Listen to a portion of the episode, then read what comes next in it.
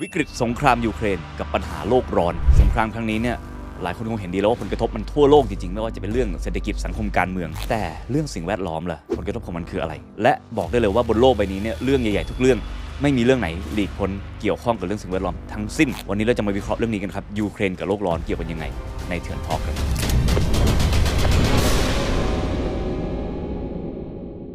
โอเค มาเริ่มกันดีกว่านะครับ ก่อนที่เราจะเข้าเรื่องสิ่งแวดล้อมและโลกร้อนกันเนี่ยเรามาดูก่อนว่าสงครามเนี่ยดำเนินมาถึงไหนแล้วนะครับสงครามยูเครนรัสเซียนะครับเริ่มต้นเมื่อวันที่ 24 กุมภาพันธ์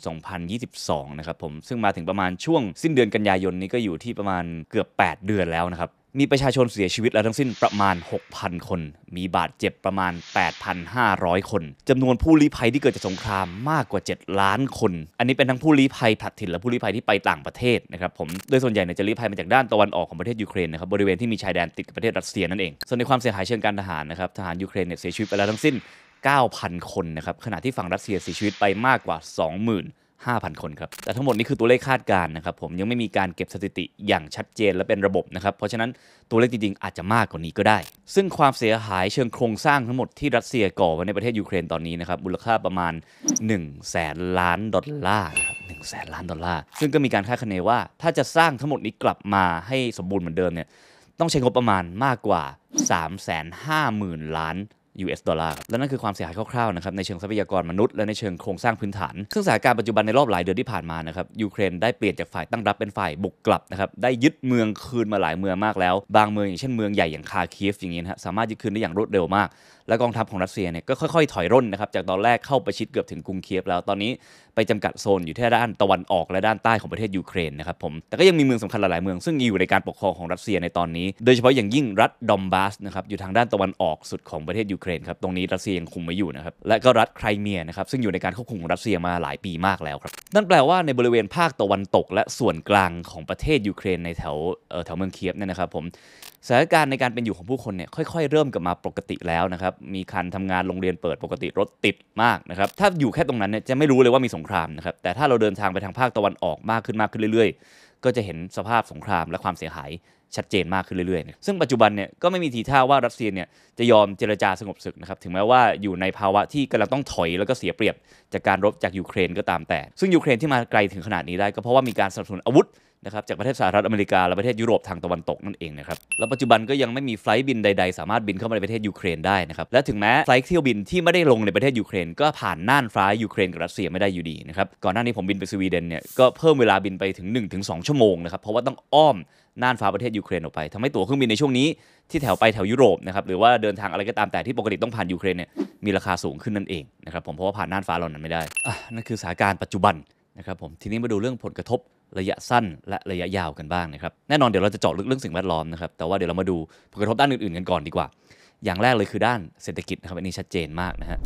คือสงครามในยูเครนกับรัสเซียเนี่ยมันส่งผลต่อห่วงโซ่อุปทานหรือ supply chain ของโลกเป็นอย่างมากนะครับ เพราะว่าวัตถุดิบที่สำคัญในการผลิตอุตสาหกรรมต่างๆเนี่ยมาจากรัสเซียและยูเครนเยอะมาก โดยเฉพาะยิ่งรัสเซีย คือตัวรัสเซียเองเนี่ยแน่นอนไม่ได้มีความเสียหายอะไรภายในประเทศนะครับแต่ว่าด้วยเรื่องการเมืองนะครับผมประเทศคู่ค้าที่ปกติเคยค้าขายกับรัสเซียเนี่ยเลยไม่สามารถทำการค้ากับรัสเซียต่อได้ เพราะไม่งั้นจะเป็นการผิดจริยธรรม นะครับในเชิงว่าถ้าเราค้าขายกับรัสเซียก็เอาเงินไป support สงครามครั้งนี้หรือเปล่านะครับเพราะฉะนั้น supply chain เนี่ยของรัสเซียมันมีอะไรบ้างที่รัสเซียผลิตเยอะนะครับหนึ่งคือน้ำมันและแก๊สธรรมชาตินะครับอันนี้ทุกคนรู้อยู่แล้ว 2 คือทั้งยูเครนเลยและก็รัสเซียด้วยเป็นประเทศที่ผลิตธัญพืชเยอะมากนะครับนอกจากนั้นนะครับเมืองที่ถูกรัสเซียยึดครองอย่างเมืองมาริอูโปลเนี่ยก็เป็นหนึ่งในเมืองส่งออกสำคัญมากๆของยุโรปนะครับผมแล้วก็มีสินค้าค้างสต็อกอยู่เยอะมากในพื้นที่ตรงนั้นนะครับ โดยเฉพาะอย่างยิ่ง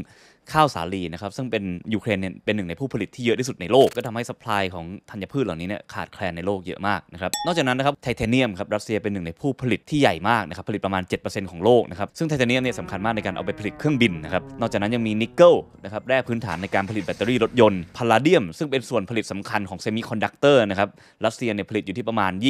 20-30%ของ supply โลกเลยนะครับผมนอกจากนั้นก็มีทองแดงอลูมิเนียม ผลิตภัณฑ์ไม้นะครับนะครับผมในรัสเซียเนี่ยเป็นผู้ส่งออกรายใหญ่ทั้งสิ้น เพราะฉะนั้นสรุปง่ายๆก็คือว่ารัสเซียเนี่ยมีความสำคัญต่อบ่วงโซ่อุปทานของโลกมากๆ แล้วอยู่ดีๆก็หายไปจากตลาดโลกนะครับเพราะว่าตอนนี้ทำการค้าด้วยไม่ได้นะครับผิดจริยธรรมเชิงการเมืองนะครับในขณะที่ตัวรัสเซียเองเนี่ยก็ยังมีคู่ค้าบางประเทศที่ยังทำการค้าอยู่ด้วยได้ในเครือข่ายพันธมิตรของเขานะครับเนื่องจากราคาของทั้งแก๊สธรรมชาติและราคาน้ำมันเนี่ยก็สูงขึ้นมากทำให้รัสเซียสามารถขายในต้นทุนเดิม แต่ว่าราคาที่สูงขึ้นได้นะครับผมแต่ก็ไม่แน่ใจว่าตัวเลขโดยรวมเนี่ยยังคุ้มทุนอยู่หรือเปล่าสำหรับตัวรัสเซียเองนะครับแต่ทีนี้เรามาเจาะตัวสินค้าที่สำคัญที่สุด ที่มีผลกับชีวิตคนทั่วโลกรวมถึงคนไทยด้วยนะครับ นั่นก็คือน้ำมันและแก๊สธรรมชาตินั่นเอง รัสเซียเนี่ยเป็นผู้ผลิตแก๊สธรรมชาติอันดับหนึ่งของโลกนะครับ แล้วก็เป็นผู้ผลิตน้ำมันอันดับ 2 ของโลก เพราะฉะนั้นการที่รัสเซียหายไปจากตลาดโลกเนี่ยมีผลมากมายอยู่แล้วนะครับ แล้วในแง่หนึ่งเนี่ยสงครามยูเครนครั้งนี้เนี่ยมันเป็นการไฮไลท์เป็นการเน้นว่าโลกใบนี้มันพึ่งเชื้อเพลิงฟอสซิลเยอะขนาดไหน ซึ่งลักษณะสำคัญของเชื้อเพลิงฟอสซิลที่เป็นมาตลอดนะครับหนึ่งก็คือมีอุปทานหรือ supply ที่จำกัด และ 2 คือมีอยู่ในพื้นที่ที่จำกัดทั่วโลก เพราะฉะนั้นเราเห็นมาตั้งหลายสงครามแล้วที่สุดท้ายแล้วปัจจัยสำคัญสุดก็คือเรื่องของเชื้อเพลิงและน้ำมัน รอบนี้ก็เช่นเดียวกันถึงแม้รัสเซียไม่ได้เริ่มต้นสงครามครั้งนี้ด้วยการขาดแคลนน้ำมันเหมือนในอีกหลายๆสงครามที่เราเห็นมาในตะวันออกกลางก่อนหน้านี้นะครับแต่ว่าสุดท้ายการที่รัสเซียมีอำนาจเหนือ supply ของน้ำมันและแก๊สธรรมชาติของโลกอย่างนี้ ก็สามารถเปลี่ยนทรัพยากรชิ้นนี้เป็นอาวุธในการต่อรองกับประเทศตะวันตกและประเทศอื่นๆทั่วโลกได้ เพราะว่ารัสเซียตัดท่อปุ๊บเนี่ยเดือดร้อนกันทั้งโลกทันทีนะครับทำให้รัสเซียมีอำนาจในการเจรจาสูงมากเพราะเขาคุมตรงนี้เอาไว้ แล้วก่อนหน้านี้เราก็จะเห็นว่าทางประธานาธิบดีปูตินเนี่ยก็มีการเทสพลังตรงนี้ด้วยการแบบทำเป็นซ้อมแบบปิดท่อปิดการปล่อยแก๊สอะไรนะครับดูซิว่าจะเดือดร้อนกันขนาดไหนนะฮะก็ ชัดเจนนะเขามีอำนาจเจรจาต่อรองเยอะมาก ซึ่งปกติเวลาสินค้าราคาแพงเนี่ยอย่างเช่น หมูหรือไก่หรืออะไรก็ตามแต่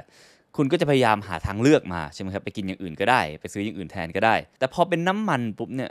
สิ่งที่มาแทนได้ในปัจจุบันเนี่ยกับยังไม่มี ทั้งๆที่เราก็พูดเรื่องการเปลี่ยนเป็นพลังงานทางเลือกหรือพลังงานยั่งยืนมานานแล้ว แต่ว่ามันไม่มีปริมาณที่มากพอหรือราคาที่ถูกพอที่สามารถสปายคนทั้งโลกได้ ซึ่งถ้าถามผมในฐานะนักสิ่งแวดล้อมเนี่ยจริงๆ ราคาน้ำมันมันควรจะสูงเท่านี้ หรือว่าสูงกว่านี้มานานแล้ว เพราะว่าถ้าเรารวม Impact รวมผลกระทบด้านสิ่งแวดล้อมและด้านโลกรวนที่มันจะเกิดขึ้นอีก 50 ปีร้อยปีข้างหน้าเนี่ยมันจะส่งผลให้เห็นชัดเจนว่าต้นทุนของน้ำมันเนี่ยมันไม่ได้ถูกอย่างที่เราเข้าใจกันนะครับมันมีต้นทุนระยะยาวเยอะมาก เพียงแค่ระบบตลาดของเราในปัจจุบันเนี่ย มันไม่สามารถเอาผลกระทบเชิงสิ่งแวดล้อมและสังคม ที่จะมีผลในอีก 10 ปี 20 ปีข้างหน้า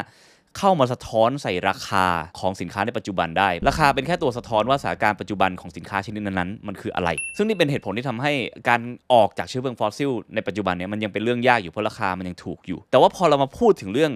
crisis ในยูเครนเรื่องวิกฤตในยูเครนเนี่ยมันไม่ใช่วิกฤตในอีก 10 ปี 20 ปีข้างหน้าแล้ว มันคือวิกฤตในปัจจุบันนี้นะครับผมแล้วผลสะท้อนของมันเนี่ยก็โผล่มาในราคาในปัจจุบันนี้อย่างชัดเจน ซึ่งนี่แหละครับมันจุดที่เราจะคุยกันต่อว่า มันมีผลกระทบเชิงสิ่งแวดล้อมยังไงบ้าง ซึ่งก่อนอื่นเลยอยากโฟกัสไปที่ฝั่งยุโรปตะวันตกก่อนนะครับผมเพราะนี่เป็นพื้นที่ที่ พึ่งพาแก๊สธรรมชาติและน้ำมันจากรัสเซียเยอะมาก ซึ่งจริงๆ แล้วแถวยุโรปเนี่ยแถว EU เขามีแผนจะเปลี่ยนไปใช้พลังงานทางเลือก หรือพลังงานยั่งยืนมาหลายปีมากแล้วนะครับ แต่แผนนั้นมันยังไม่สมบูรณ์ยังไม่สำเร็จ และระหว่างทางเนี่ยก็ต้องการพลังงานจากรัสเซียนี่แหละมาช่วยในการสร้างโครงสร้างพื้นฐานต่างๆ ในการ shift จากพลังงานฟอสซิลไปสู่พลังงานยั่งยืนได้ ซึ่งเกร็ดข้อมูลเสริมก็คือว่า ถ้าเราดู carbon footprint บนโลกใบนี้นะครับผมคาร์บอนที่มาจาก sector พลังงาน ว่าเราผลิตพลังงานด้วยเชื้อเพลิงฟอสซิลเนี่ยอยู่ที่ 76%เพราะฉะนั้นเราจะพูดเรื่องการลดถุงผ้าก็ได้ เราจะพูดเรื่องการไม่กินเนื้อก็ได้ อันนั้นก็มีผลต่อการลดคาร์บอนเหมือนกันแต่สุดท้ายปัจจัยที่จะชี้ชัดได้ว่าเราจะแก้ปัญหาโลกรวนในอนาคตได้หรือเปล่าเนี่ยก็คือว่าเราสามารถเปลี่ยนวิธีการผลิตพลังงานของเราได้หรือเปล่า ซึ่งหลายคนอาจจะมองว่าเออ นี่พอพลังงานมันแพงขึ้นขนาดนี้ แก๊สธรรมชาติแพงขึ้นขนาดนี้ ก็เป็นโอกาสดีแล้วไหมในการไปใช้ลมใช้โซล่าให้มันแบบ เต็มไปหมดเลย แต่ว่ายุโรปกับยังไม่พร้อมครับ เพราะฉะนั้นสิ่งที่ยุโรปทำตอนนี้เพื่อเป็นการแก้สถานการณ์ปัจจุบันเนี่ยคือเปลี่ยนจากการ Import น้ำมันและแก๊สธรรมชาติจากรัสเซียมา Import จากอเมริกาแทน ในรูปแบบของ NLG นะครับหรือว่า Liquefied Natural Gas เป็นแก๊สธรรมชาติแบบเหลวนะครับผมซึ่งก็ต้องส่งข้ามมหาสมุทรแอตแลนติกมาจากประเทศสหรัฐอเมริกานั่นเองนะครับผมซึ่งตัว LPG หรือแก๊สธรรมชาติแบบเหลวเนี่ยในเชิงสิ่งแวดล้อมตั้งแต่ก่อนมีสงครามยูเครนนะครับก็เป็นเชื้อเพลิงชนิดที่มีการโปรโมทว่าเป็น transitional energy หรือว่าเป็น พลังงานที่ใช้ในช่วงเปลี่ยนผ่านจากพลังงานเชื้อเพลิงฟอสซิลนะครับมาสู่พลังงานอันยั่งยืนอย่างลมหรือว่าพลังงานแสงอาทิตย์ เหตุผลที่เขาบอกว่าเป็นพลังงานที่ transition เนี่ยก็คือว่ามันยังเป็นเชื้อเพลิงฟอสซิลแหละแต่มันปล่อยคาร์บอนน้อยกว่าถ่านหิน น้อยกว่าน้ำมัน เยอะมาก แต่ถึงนั้นก็ยังปล่อยคาร์บอนอยู่ดี ยังไม่ได้ถือเป็นพลังงานสะอาดนะครับ แต่ถือว่าถ้าในลำดับของเชื้อเพลิงฟอสซิลอันนี้ก็แย่น้อยสุดแล้วล่ะ แต่ว่าเนื่องจากใช้กันเยอะเนี่ย สุดท้ายก็ยังรับผิดชอบต่อการปล่อยคาร์บอนไดออกไซด์ในโลกเนี่ยประมาณปีละ1ใน 5 อยู่ดีนะครับแก๊สธรรมชาติ ซึ่งถ้าเราไปดูแผนงานของโรงงานหลาย ๆ ที่ในแถวยุโรปเนี่ยเขาก็มีแผนว่าก่อนจะไปพลังงานยั่งยืนร้อยเปอร์เซ็นต์เลยเนี่ยก็อย่างน้อยที่สุดคือการ shift การใช้พลังงานจากถ่านหินนะครับซึ่งเป็นพลังงานฟอสซิลที่แย่ที่สุดแล้วปล่อยคาร์บอนเยอะสุด มาสู่การใช้แก๊สธรรมชาตินะครับอย่าง Volkswagen เนี่ยเขาถ้าแผนเดิมก่อนจะเขาจะเจอสงครามยูเครนเนี่ยเขาก็กะจะเปลี่ยนจากพลังงานถ่านหินมาใช้แก๊สธรรมชาติหมดเลย แล้วก็เคลมว่าสามารถลด carbon footprint ได้ถึง 60%นะครับจากการเปลี่ยนซอสพลังงานนั้น ตอนนี้เนี่ยยุโรปก็เลือกที่จะ import มาจากอเมริกาแทนนะครับผมแก๊สธรรมชาติเหล่านี้ซึ่งจำนวนไม่ได้เพียงพอกับสิ่งที่ขาดไปจากรัสเซีย การที่ทำให้สามารถซื้อขายแก๊สธรรมชาติได้เยอะกว่านี้นะครับจากอเมริกาก็คือต้องมีการสร้างอาคารรับส่งแก๊สนะครับที่มีประสิทธิภาพมากกว่านี้ ซึ่งนั่นแปลว่า ถ้ายุโรปเลือกจะเดินทางนี้เลือกจะรับแก๊สจากอเมริกาในจำนวนมาก ก็ต้องสร้างโครงสร้างพื้นฐานตรงนี้ ซึ่งทุกครั้งที่มีการสร้างโครงสร้างพื้นฐานเชิงพลังงานเนี่ยมันไม่ได้จบแค่สร้างปีนี้นะครับเพราะว่าพวกนี้มันแพงและอายุการใช้งานมันมีหลาย 10 ปี มันจะเกิดสิ่งที่เรียกว่าเราโดนล็อกขึ้นนะฮะ lock in ด้วยโครงสร้างพื้นฐานที่สร้างมาใหม่นี้ ซึ่งจากเดิมแผนของยุโรปเนี่ยคือการ ลดการใช้เชื้อเพลิงฟอสซิลทุกชนิด ตัด carbon footprint ให้ได้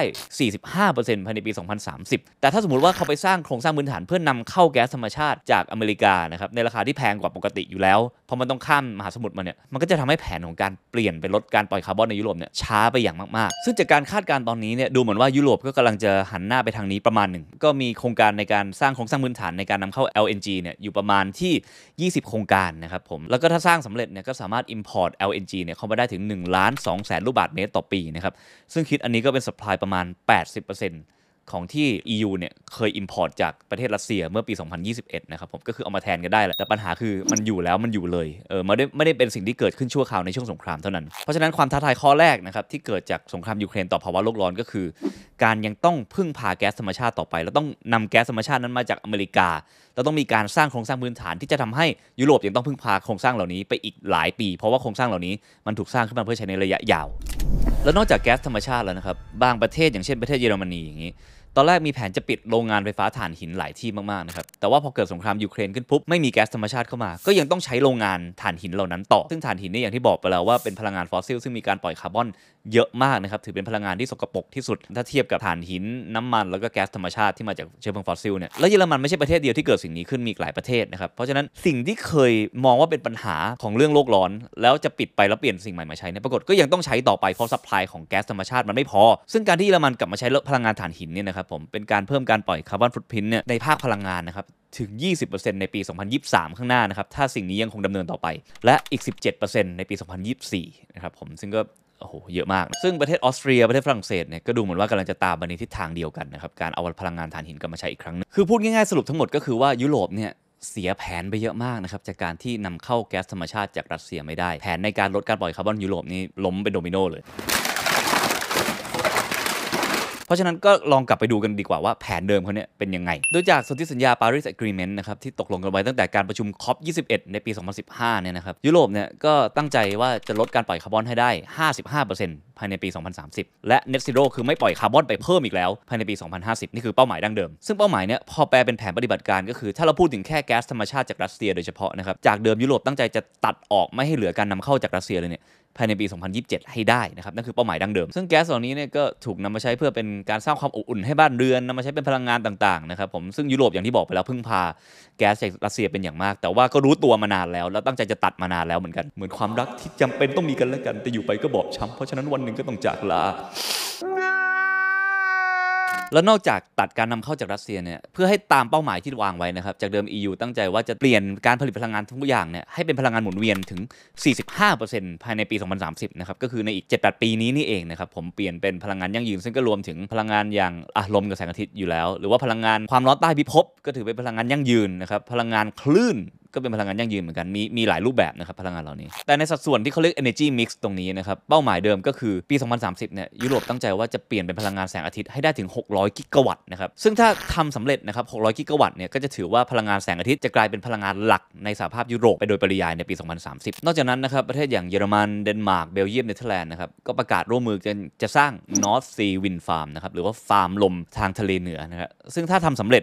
ก็ผลิตได้ถึง 150 กิกะวัตต์นะครับ เยอะมาก พอที่จะหล่อเลี้ยงครัวเรือนในยุโรปเนี่ยถึง 230 ล้านครัวเรือนด้วยกัน ที่เล่ามาทั้งหมดนะครับ ก็แปลว่าในภาวะปัจจุบันที่สิ่งเหล่านี้มันยังสร้างไม่เสร็จเนี่ย ยังไงพลังงานแก๊สธรรมชาติจากรัสเซียก็เป็นเรื่องจำเป็นที่ต้องมีเข้ามา เพื่อสามารถเกิดการเปลี่ยนถ่ายไปยังพลังงานที่ยั่งยืนกว่านี้ได้ ซึ่งตอนนี้มันโดนตัดออกไป ซึ่งแก๊สจากรัสเซียสำคัญขนาดไหนนะครับ ก็คือคิดเป็นประมาณ 40%ของทั้งหมดที่ EU import เข้ามานะครับก็เยอะมาก บางประเทศเนี่ยไม่ได้พึ่งแก๊สจากรัสเซียมากอย่างเช่นอังกฤษเนี่ยก็ประกาศตั้งแต่เริ่มสงครามด้วยว่าไม่รับแก๊สจากรัสเซียเด็ดขาดขณะที่บางประเทศ ในยุโรปถึงแม้ว่าจะตัดตัดตัดใจจากแก๊สของรัสเซียให้ได้ แต่ว่าก็ยังทำไม่ได้จริงๆ เพราะฉะนั้นก็จจะตัดลง 1 ใน 3 ตัดลง 2 ใน 3 ไป แล้วแต่ประเทศต่างๆนะครับและนอกเหนือจากผลกระทบเหล่านี้ที่มีต่อเรื่องสิ่งแวดล้อมคือภาวะโลกร้อนโดยรวมเนี่ยนะครับก็คือสิ่งที่เกิดขึ้นในระยะสั้นปัจจุบันนี้เลย คือปฏิบัติการทางการทหารเนี่ยทำลายสิ่งแวดล้อมเยอะมากนะครับทั้งสารเคมีทั้งไฟที่ลุกลามเข้ามาในป่านะครับเวลายิงระเบิดเวลาอะไรกันเนี่ยไฟไหม้ป่าเยอะมากนะครับแล้วปกติทหารรัสเซียซึ่งหนึ่งในหน้าที่ก็คือดูแลไฟป่าในไซบีเรียนะครับในประเทศรัสเซียเนี่ยตอนนี้ก็ต้องยกกองกำลังมารบอยู่ในยูเครน จริง ๆ แล้วเรามีไฟไหม้ป่าในไซบีเรียเนี่ยทุกปีนะครับแล้วปีนึงมันขยายไปเยอะมาก เป็นไฟไหม้ป่าที่ใหญ่สุดแห่งหนึ่งในโลกอะทั้งปล่อยคาร์บอนเยอะมาก แล้วก็ทั้งลด จำนวนพื้นที่ป่า ซึ่งจะสามารถมีความสามารถในการดูดกักเก็บคาร์บอนไว้ในดินได้เนี่ยไปเยอะมากๆ ปีนี้ก็คือไม่มีใครไปดูแลไฟตรงนั้นนะครับ แล้วก็ทำให้ไฟยิ่งลามไปเยอะมาก และนี่ยังไม่รวมถึง carbon footprint นะครับที่มาจากตัวอาวุธยุทโธปกรณ์และปฏิบัติการทางการทหารด้วยตัวของมันเองนะครับทั้งการปล่อย missile ทั้งการยกพลทหารข้ามประเทศเข้ามาในยูเครนอย่างนี้ ทุกอย่างปล่อยคาร์บอนเยอะทั้งสิ้น แต่ว่าอุตสาหกรรมการทหารเนี่ยต่างจากอุตสาหกรรมอื่นๆ ก็คือไม่มีการเปิดเผยตัวเลข carbon footprint ที่ชัดเจนนะครับ มีแค่การคาดคะเนจากนักวิชาการ แต่ว่าตัวเลขจริงๆเนี่ยเราไม่มี แต่ถ้าอ้างอิงจากของอเมริกาเป็นต้นซึ่งมีกองทัพใหญ่ที่สุดในโลกเนี่ย carbon footprint จากกองทัพอเมริกาเมื่อปี 2017 นะครับ อยู่ที่ถึง 23,500 กิโลตันนะครับ ซึ่งผมก็จินตนาการไม่ออกเหมือนกันว่ามันเยอะขนาดไหน แต่อย่างของสหภาพยุโรปอย่างนี้นะครับ ซึ่งรวมกันทั้งสหภาพยุโรปนะถือเป็นกองกำลังที่มีความใหญ่เป็นอันดับ 2 ของโลก เอ่อ อันนี้เนี่ยเขาก็ไม่มีการเปิดเผยตัวเลข carbon footprint เนื่องด้วยเหตุผล ของความมั่นคงของชาตินะครับ national security เราก็เลยไม่รู้อย่างแน่ชัดว่าทั้งหมดที่เขารบกันเนี่ยเขาปล่อยคาร์บอนกันเยอะขนาดไหนนะฮะในตอนรบกัน แต่ขณะเดียวกันนะครับในอีกด้านหนึ่งนะฮะสงครามยูเครนเนี่ยอาจจะมีผลกระทบเชิงบวกกับเรื่องสิ่งแวดล้อมได้เหมือนกันนะครับ นั่นก็คือว่าเนื่องจากราคาของน้ำมัน แล้วก็แก๊สธรรมชาติที่สูงขึ้นเนี่ยอาจจะมีการผลักดันให้ตลาดเอกชนทั้งหลายเนี่ยเร่ง speed นะครับในการผลิตพลังงานชนิดอื่นขึ้นมา เพื่อแข่งขันกับพลังงานฟอสซิล เพราะก่อนหน้านี้แข่งขันไม่ได้เพราะฟอสซิลมันถูกกว่าเยอะไง แต่ตอนนี้เราเห็นชัดเจนแล้วว่าเชื้อเพลิงฟอสซิลสูงมาก เพราะฉะนั้นอาจจะเป็นโอกาสทางทางเศรษฐกิจที่ทำให้พลังงานชนิดอื่นมีโอกาสเติบโตและแข่งขันได้จริงๆสักที มีการพูดคุยกันเยอะถึงพลังงานนิวเคลียร์ แต่หลายคนก็คงเข้าใจว่ามันก็มีความเสี่ยงนำมาด้วย แต่ถ้าทำอย่างมั่นคงปลอดภัย แล้วก็ดำรงอยู่ได้นานๆเนี่ยพลังงานจะถูกลงมากๆ แต่นิวเคลียร์เองก็ไม่ใช่ทุกประเทศมีความสามารถในการผลิตได้ พลังงานยั่งยืนทั้งหลายทั้งปวงอาจจะสามารถเร่ง project ขึ้นไปได้อีกเพราะมันมีความเร่งด่วนมากขึ้นที่ต้องหาพลังงานมาทดแทนสิ่งที่ขาดไปจากรัสเซียให้ได้ มันทำให้การเปลี่ยนการผลิตพลังงานจากเดิมใช้เชื้อเพลิงฟอสซิลมาสู่พลังงานยั่งยืนเนี่ยจากเดิมเป็นแค่เรื่อง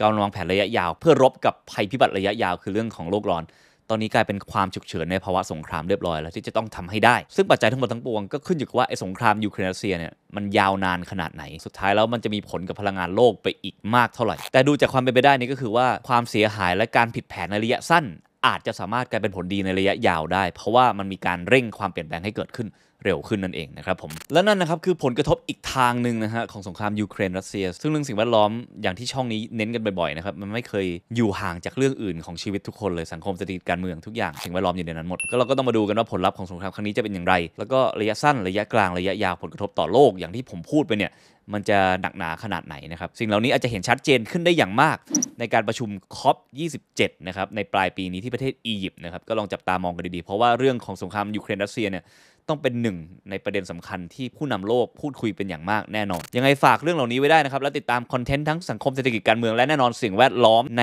รายการเถื่อน Talk ทางเถื่อน Channel นี้ได้นะครับกลับมาพบกันใหม่ครับตอนนี้ช่องเราอัพกันยาวๆไปมี content ตลอดเวลาแล้วเพราะว่าวรรณสิงห์เรียนจบแล้วมีเวลาทำอีกครั้งนะครับผมเจอกันใหม่ครับทางเถื่อน Channel นะครับอย่าลืมกด subscribe แล้วเปิดกระดิ่งกันด้วยนะครับผมแล้วไปกดไลค์กันใน Facebook กันด้วยนะจ๊ะติดตามกันด้วยเยอะๆสวัสดีครับ